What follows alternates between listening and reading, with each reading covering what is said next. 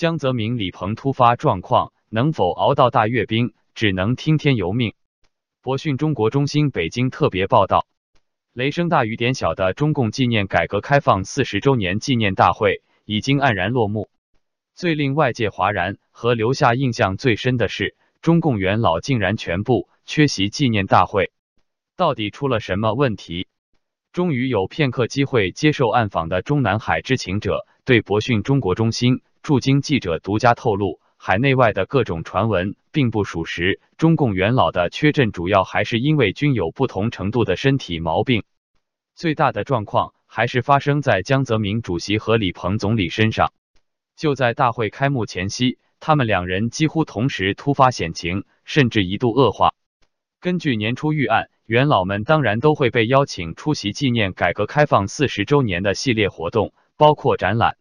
晚会和在人民大会堂举行的纪念大会，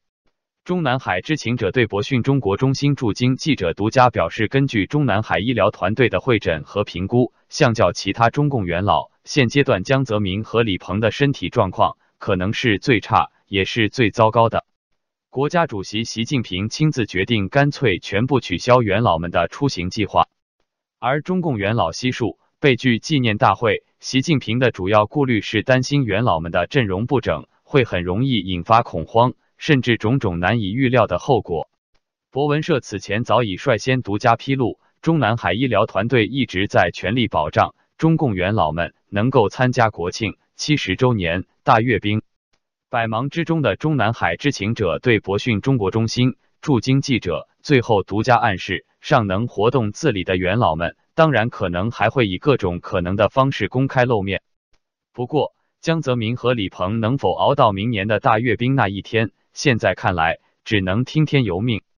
中美贸易战虽然有九十天的过渡期，但是仍然无解。压力山大的中国国家主席习近平在第二任期一开始就面临诸多内忧外患。习近平虽然接二连三召开党外人士座谈会。但是更加需要包括前党魁江泽民和胡锦涛在内的中共元老们的背书和力挺，否则权欲熏心、谋求终身连任的习近平到底能走多远，也只能听天由命了。